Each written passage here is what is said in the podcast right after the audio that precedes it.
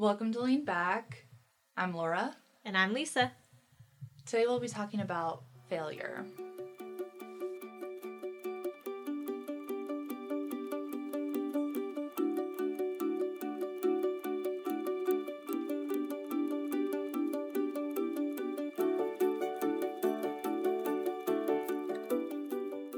Probably the best place to start is to talk about what we think failure is, almost define failure, um, or even identify what different types of failure there are. Because there's a big distinction between like not spelling a word correctly, um, which can be characterized as failure in some sense, and losing your job or not being happy with your entire life.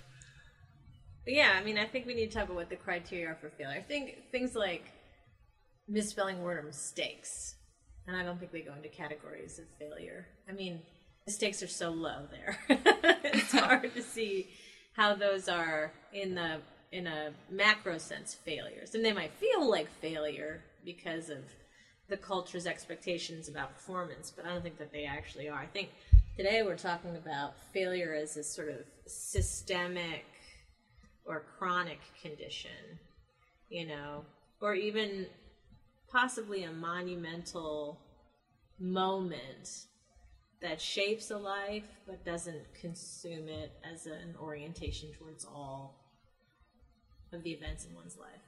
I think probably the culture defines failure as a lack of success. And so, if the culture defines success as economic, then a series of decisions that lead one away from economic success would be understood culturally as failure. You know, I think that there are also people who might define failure as um, the inability to, to comply with, you know, a required action or a, you know, a set series of behaviors. Although I guess really at the bottom of that is like, wh- how to what do we attribute failure? if failure is a personal thing, right, then it's your judgment that's the failure. And if failure is created, the conditions for failure are created by sociological structures, poverty or segregation or violence or whatever, then I think the way that we understand it is totally different because then it's not necessarily the individual's actions that are creating failure. It's entirely about, or predominantly about the circumstances into which they live. Well, let's get into that because I think a lot of people like who are perceived as failures or who perceive themselves as failures often blame themselves or others for their failure and I think there's not a lot of criticism of like the structures that are creating like situations or structures that identify something as a failure that doesn't necessarily have to be so people are blaming themselves for being different, for example, and that can be perceived as a as a failure.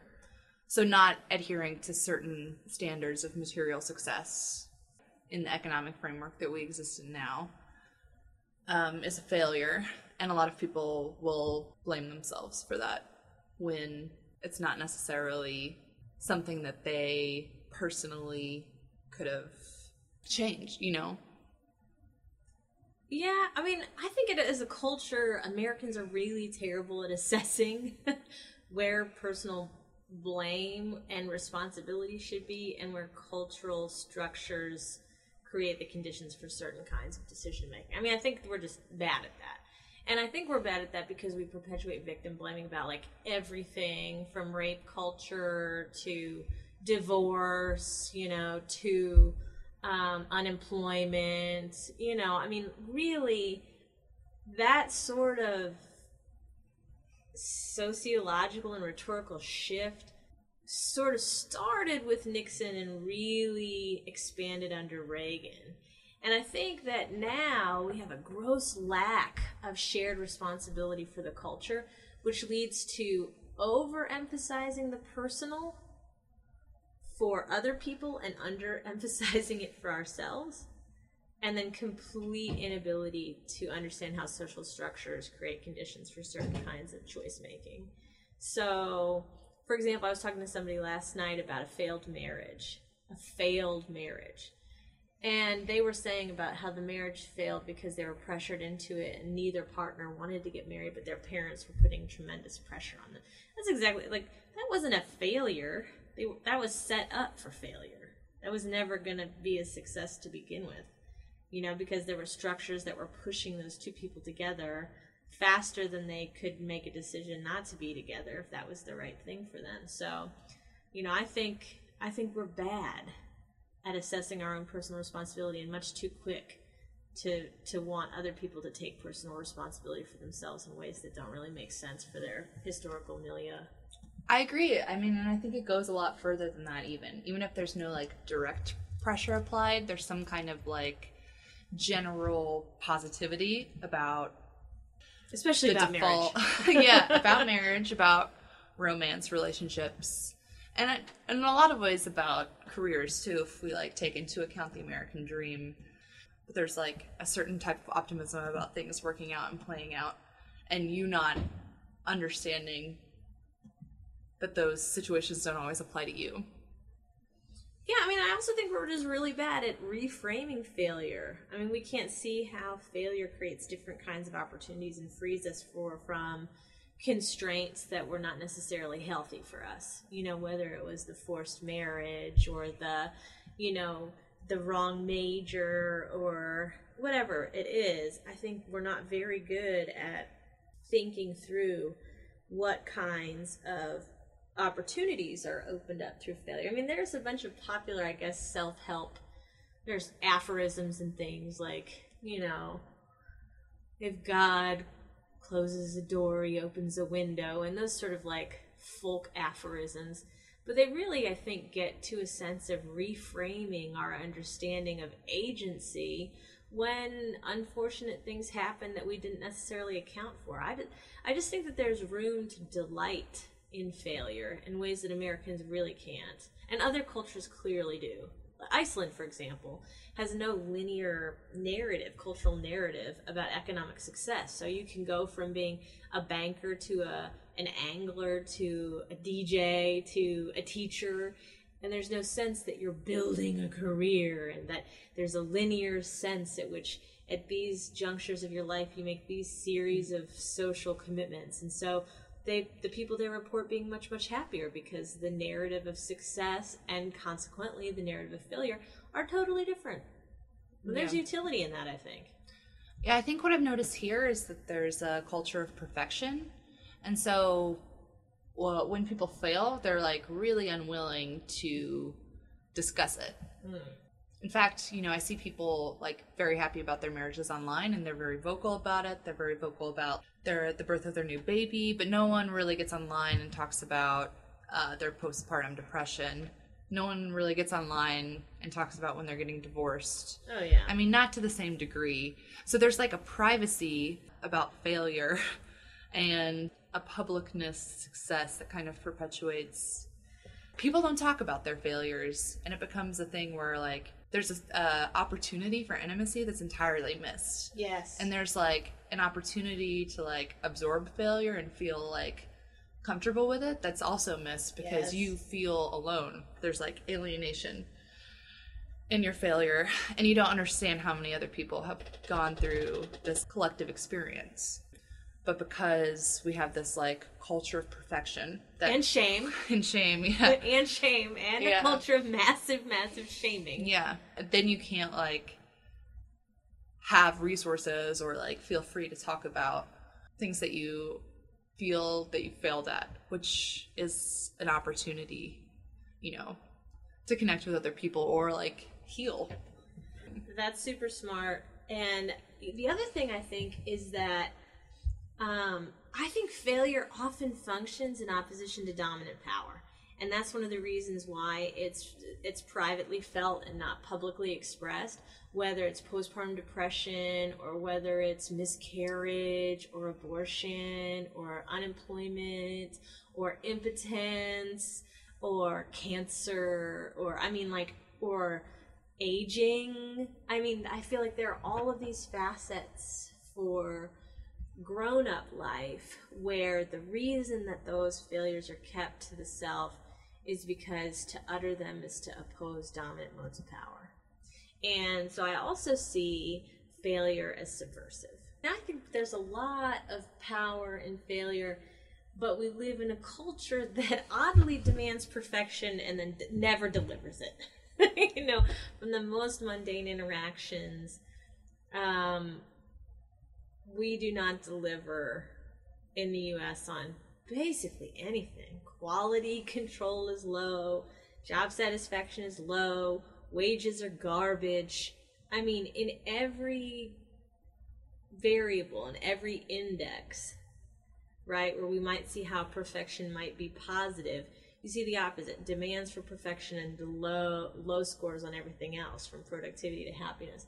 So i think the culture of perfection really is self-defeating and i think that that's why people have midlife crises Mm-hmm. you know is because they've been told for years this cultural narrative that if you just get your college degree or if you just get married or if you just have kids like those things will complete you and you'll feel you know so fantastic and whole. And then people reach 40 or 45 or 50 and they realize that they were pressured into a bunch of decisions that they didn't necessarily want. And while they may not regret those decisions they weren't authentic Mm-hmm. in a way that they might have wished them to be. And so I think that there's a lot of agency in failing and then transforming that failure into momentum for Yeah. different kinds of decisions. I think it's a systematic thing. The the culture of perfection is a really like outwardly influenced. The types of perfection that are valued are things that are visible to other people. And success is largely about like Mm-hmm. That's things right. that are visible. Acquisition. It's Yeah.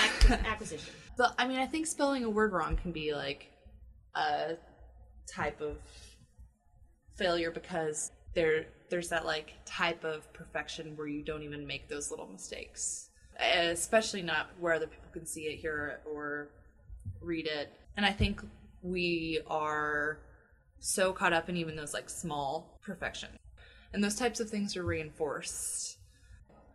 I mean, that's like the case with my students. I mean, they have no, they are so completely racked with anxiety and shame and guilt about their grades. Oh, I wish we could just do with grades at the college level.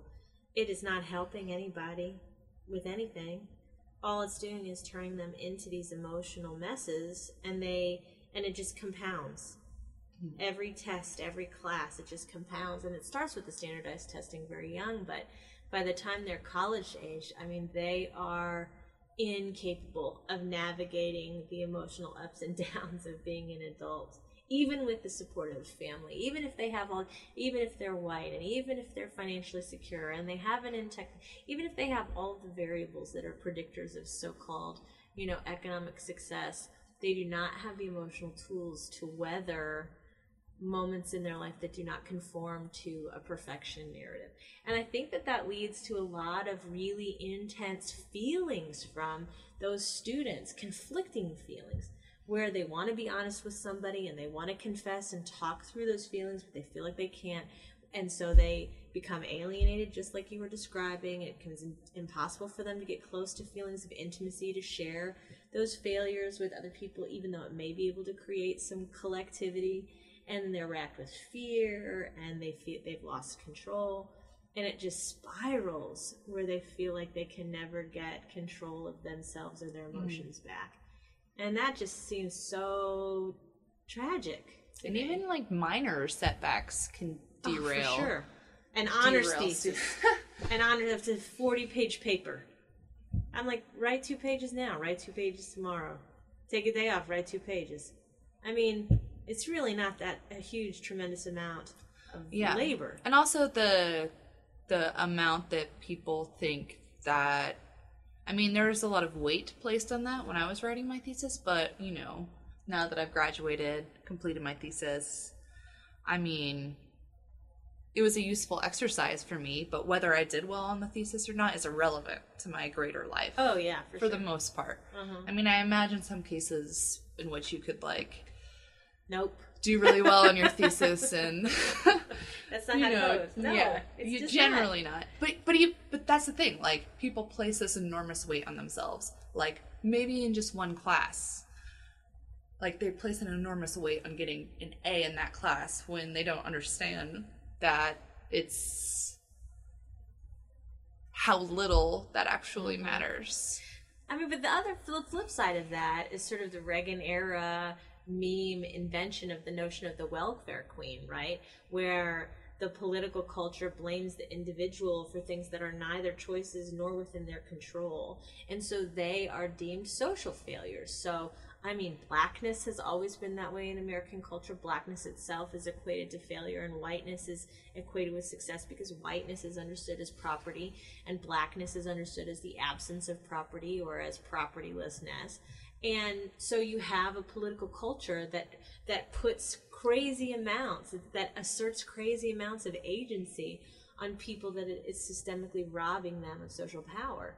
And that is just as problematic as the student who, you know, has a funhouse mirror sense of what kind of power that their education is exerting over their future. I mean, both are equally troubling, I think. I mean, that's so dangerous because it's so easy to internalize feelings of shame about uh, looking different or Oh, being in a different class. And it like can be crippling. There's like so many mental health problems now, and th- I mean they happen at any end of the spectrum. But imagine feeling like a failure just because of the way you were born or your social class. I mean that kind of stuff I don't is have so. Like, Yeah. is- the entire culture is, is polluted with shame for women.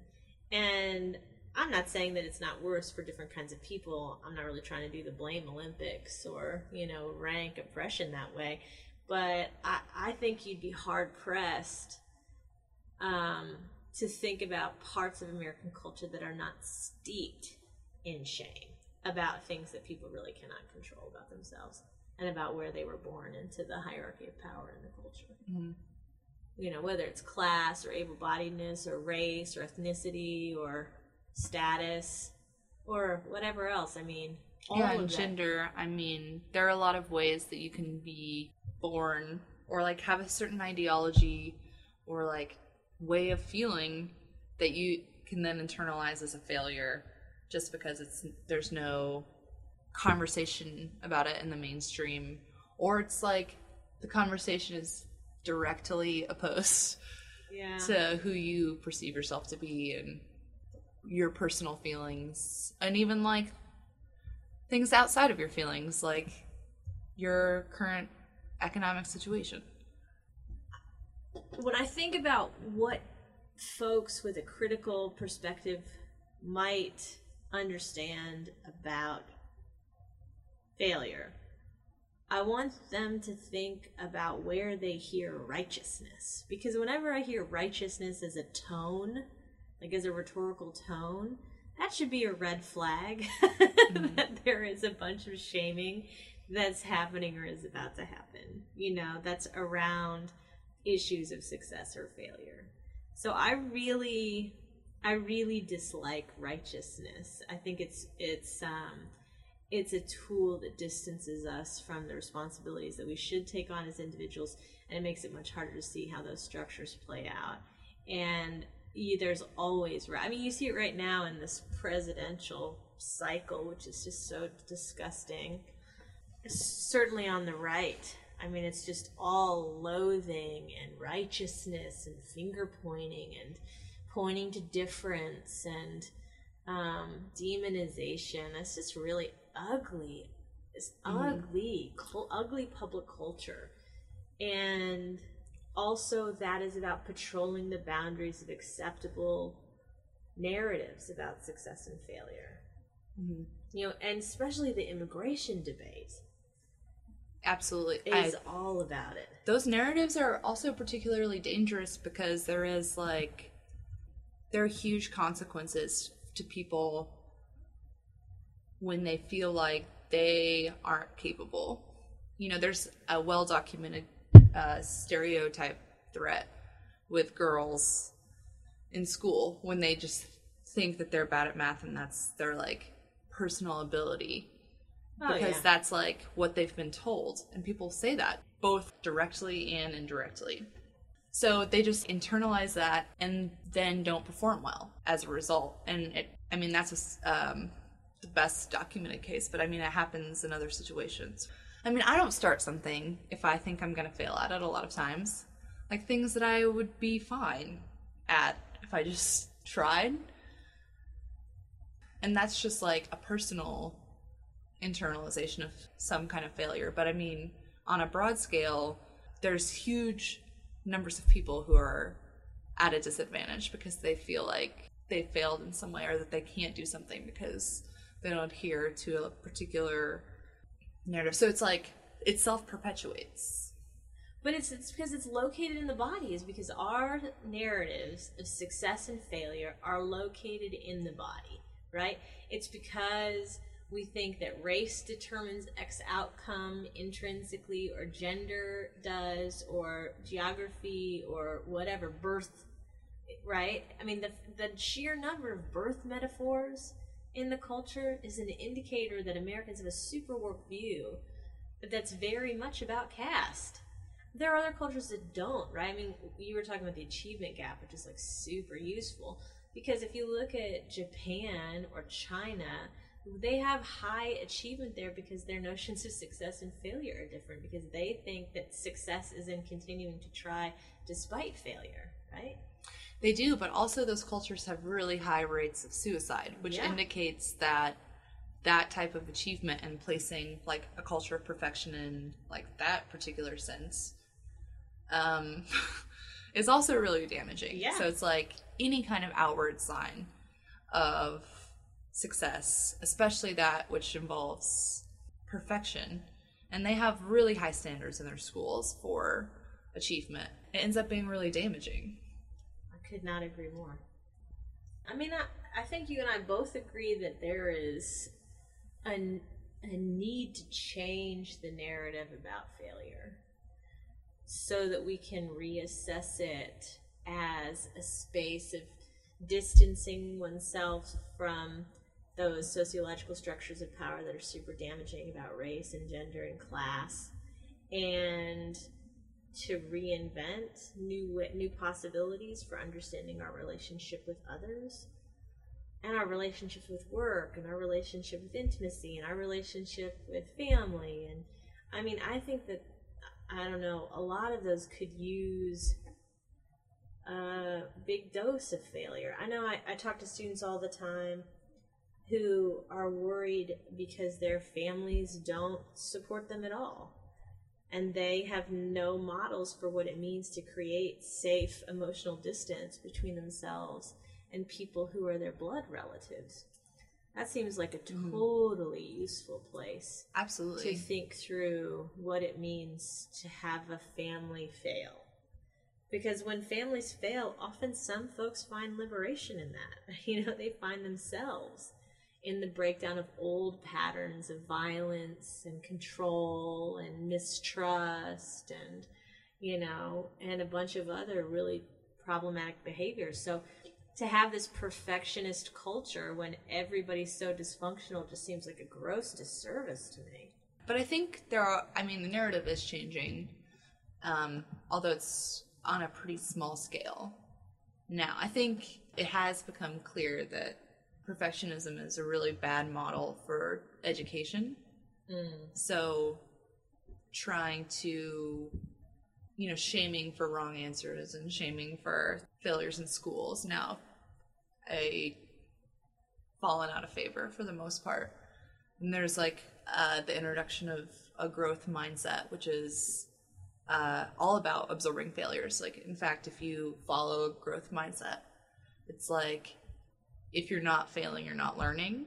And I think that's a pretty important lesson to learn. And that's especially important because kids are being exposed to that, which is the perfect time to learn that there's no way to be perfect and no one is.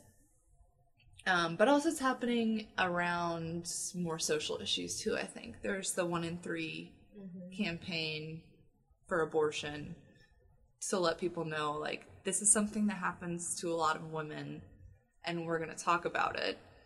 Um, so you don't have to feel like the fact that you had an abortion makes you a bad person or makes you a failure. It's like a communal experience has happened to a lot of women, and there's like a place for that. So to me, that's part of like changing the narrative. Again, it's like very isolated, and there are like huge spaces of perceived failure, like family, that haven't even been reached yet, and that's a that's a very difficult subject. But Well, that's because we re- need to rethink the family. I think the thing that drives, though, what what little shifting there has been about the narrative about success and failure has been the massive economic decline. You know, during the Bush administration, during and after the Bush administration, because when the economy shrinks so massively after huge amounts of political corruption, people become cynical in old ways of thinking and they're forced to reevaluate ways of living that are unsustainable and myths are busted and exposed and you know people have to rein- reinvent new ways of participating in public life certainly economically.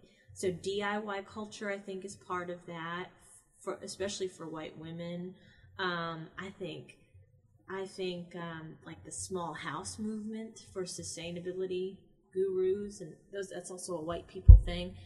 But I think most of that momentum is white because those are the people who have actually the less, the least amount to lose, and that but that's where the a lot of the dynamism is. But for families of color, black families in particular, ideas about family are different anyway because the history of slavery has influenced the the makeup of what black families have been since emancipation. And for Latino, Latina families, it's totally different because it's influenced by religion in a different way. And so I think the place where you you find the growth mindset is mostly bourgeois white folks that have the class attainment, you know, and the leisure time to be able to reframe those narratives. And I don't know that that's totally surprising um, because that's where intellectual movements generally happen if they're not revolutionaries in, in the bourgeois white folks. But, you know, I think that a larger shift in consciousness is much less likely in the short term around notions of success and failure. And I think to shift a culture in a huge way, it's almost got to be cataclysmic. Thanks. That's why most of the productive reassessments of success and failure, and you and I've talked about this before, happens in dystopian, futurist imaginaries, whether that's fiction or science fiction or what. I know I've read the argument that failure a lot of times can be like a space for liberation. Um, and also, it's a uh, space that could be useful. Like, failures lead to people asking questions. And I mean, failure is useful in a lot of other ways. Like, I know in scientific studies, there's like a massive underpublishing of failed studies, like negative results. Oh yeah, totally. Null sets. Yeah. And that's a tragedy. I mean, that is a total tragedy. But there's a- find yeah, 'cause significant it's- difference. it's useful. That's Uh-huh. useful information that Uh-huh. is being excluded Agreed. because it didn't pan out the way, you know, like you're. The research conceived that it might Yeah. hypothesize that it might. Mhm. No, null sets are super important. If you can confirm that there is no difference between X and Y, that's as useful as finding difference. And the fact that those null sets don't get published means that all our entire base, especially sociological data, has a confirmation bias against. You know? I just think that when we think about failure, that's where we find alternatives to conventional understandings of life. And I think one of the reasons you see such rates of depression and anxiety, you know, in the culture right now is because people are looking for new ways to redefine themselves and their relationship, especially to work and family, and they're dissatisfied that the culture is not accommodating new ways of mm-hmm. reorienting the self towards the collective. And that's why you're seeing both the high high rates of you know of suicide and depression and anxiety and these sorts of things is because people have a failure of imagination and they have no social outlets to really reimagine conventional life. Well, it's just terrible. That's why it's so important to like be to like reject the culture of perfection and be honest about things that you feel Oh yeah. like you failed at or things that you're ashamed of. I mean, those are the opportunities to connect with other people and like be visible. Yeah, I was talking to, to somebody the other day about you know what it was like being on the tenure track, and I, and I was talking about my trajectory as a first generation college student and and my college experience, my grad school experience, and I was trying to explain how I was habituated to such a massive degree of labor because probably from the time that I was 15 till about two months ago, I worked almost every single weekend of the year. And I'm having to now sort of reassess my time now that I'm tenured, and um, certainly now that I have some off campus duty assignments for my sabbatical, where I'm sort of re- have the space to reimagine my relationship to my profession. And, you know, the reason that sabbaticals are important for academics is because we grind so hard you know, so you, your favorite band doesn't put out an album every year that's good. They need time to recalibrate, you know, and then produce more. And everybody should have that. You know, it shouldn't just be academics. But the fact is, is that we have shorter vacations and fewer vacations. Americans don't take their vacation days, which seems criminal to me, um, because they because of that culture of perfection, and it's killing us. It's increasing our obesity and our rates of heart disease and stroke. God knows, I had one at 31 years old, um, which I don't, I, which stress was a contributing factor, but it was, you know, not solely due to that. And I, I just think that people are just working at a frenetic pace and they don't have any respite from the narrative of success. And they're just running on the hamster wheel running themselves to death. So i think that there's a lot of regret in that. Mm-hmm.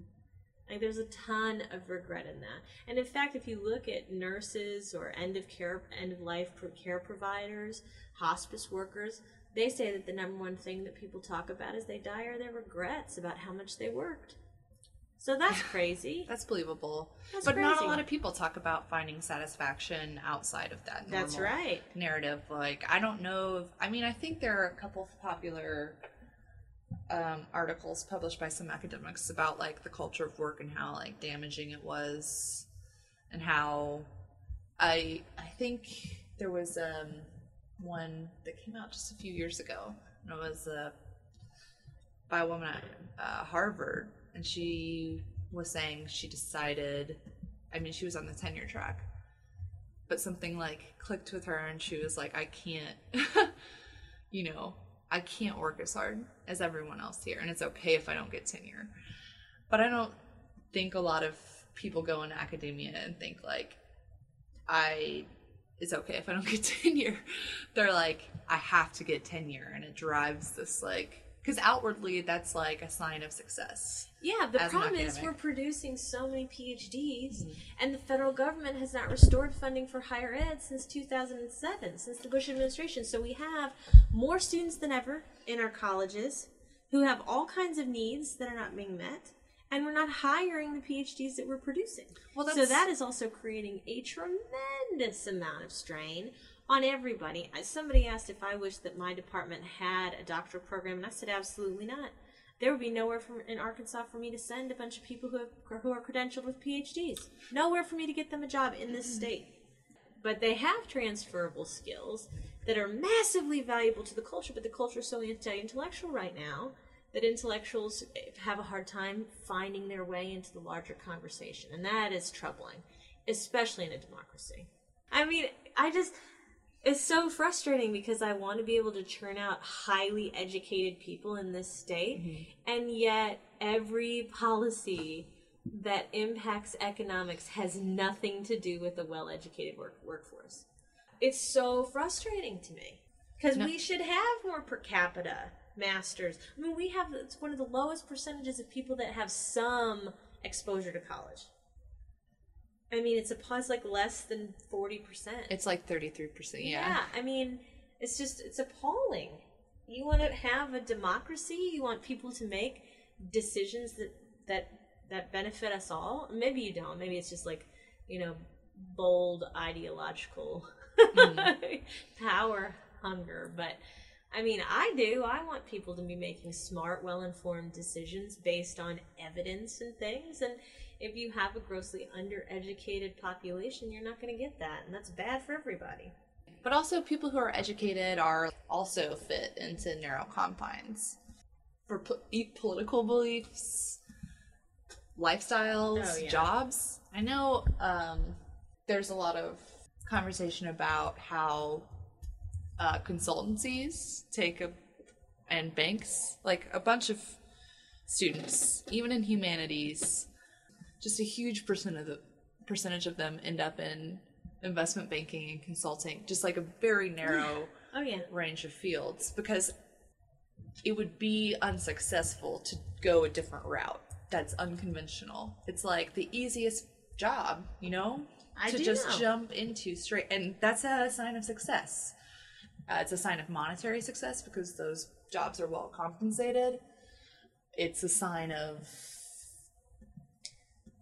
uh, like success that you found a job right out of college. Like you didn't waste all that time uh, being a great student, an exceptional student, and getting into the school. And that's been your whole lifestyle for 22 fucking years. You're achievement driven. And then you just decide to take a gap year after college. Like, Yeah, yeah, no, you can't do that because it's like you've got to have that outward sign of success and it drives people into these careers that aren't actually useful for the larger economy it's not successful to graduate and go become a teacher that's not perceived as a successful thing to do I hadn't heard that. that's crazy you know It's totally crazy. you're a failure if you want to Impart knowledge. Yeah. on a floor and then you become a teacher i mean i don't think that's a failure but i think a lot of parents who like who paid for their child's education would probably think Uh, so Well, I, you know, if I, if I could just give one piece of advice, it would be to stop listening to what your parents want for you because that that's that's that's only going to end in tears. You know, parents living vicariously through their kids. I see it all the time. It is so destructive, and the parents pay no attention to the kids' gifts or talents or interests. It's only about achievement narratives, and I'm just like, you need to not be going to get an MBA. it doesn't even matter if the kid has like a particular talent or gift. Like well i mean there's plenty of kids that have become wonderful musicians and they just like actually don't want to practice as much as they are being forced to But I, I, but you can't live vicariously through other people and force them to make decisions you think that they should make. And you know, the other thing though is that I see a lot of students who have, been, you know, I, they come to me for career advice all the time. I'm like, okay, what do you want to do? And then they tell me, and I'm like, do you really want to do that, or is that just what you've been telling people for the last five years? Because the this thing, what are you going to be when you grow up? What are you going to be when you grow up? This uh, uh, horrific prompt, like anybody knows. I'm just like, people don't generally do that. They have they justify it after the fact, and I'm like, oh look at and then I do it. I did A, and then I did B, and then I got to the place that I thought I was going to go. Nobody has a linear story like that. Very few people do, and so I'm like, is this just what you've been telling people, and you feel like you have to mm-hmm. follow through with it now? Because you Yeah. can actually just not do that. You need to not get an MBA. yeah Or in law school, I have a lot of students where I'm like, you are not, this is not necessarily your path.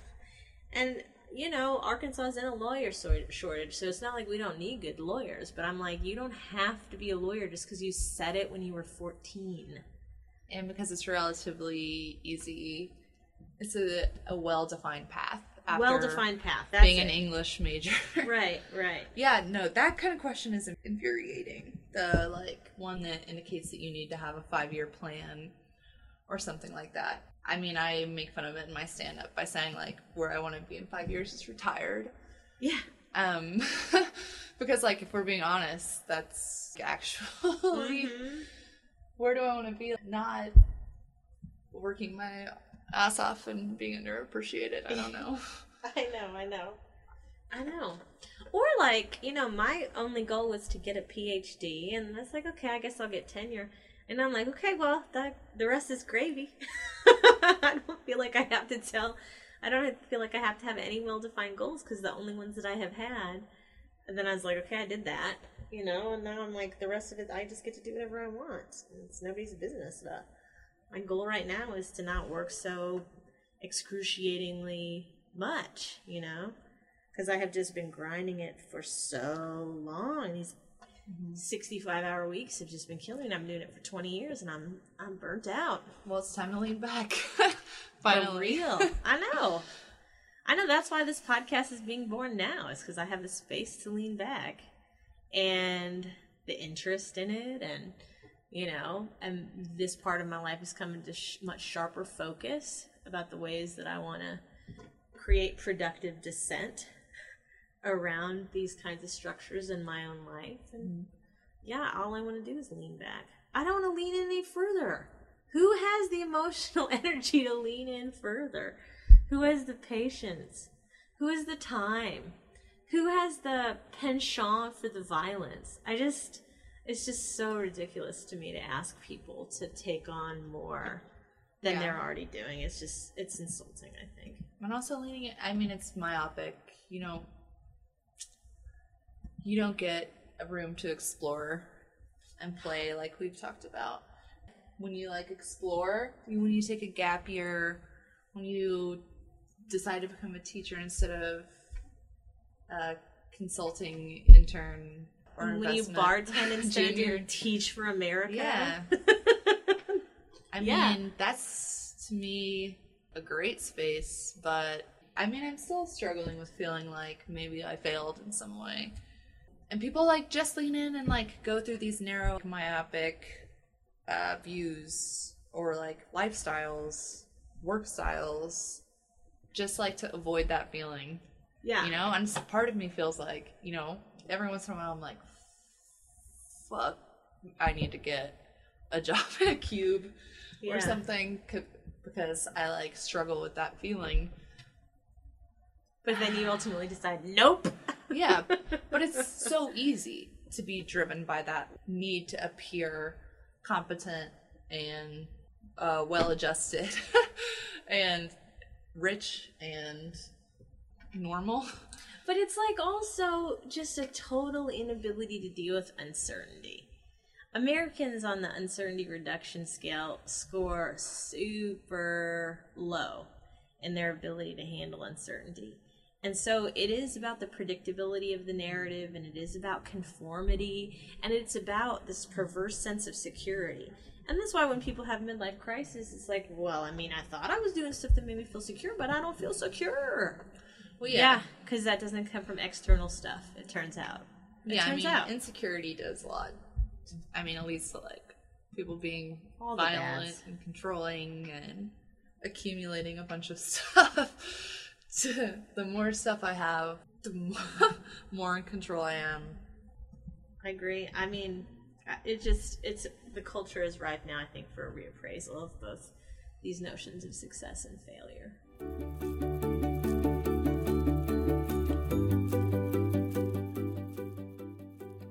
Thanks for listening. These materials are not endorsed, approved, sponsored, or provided by or on behalf of the University of Arkansas Fayetteville.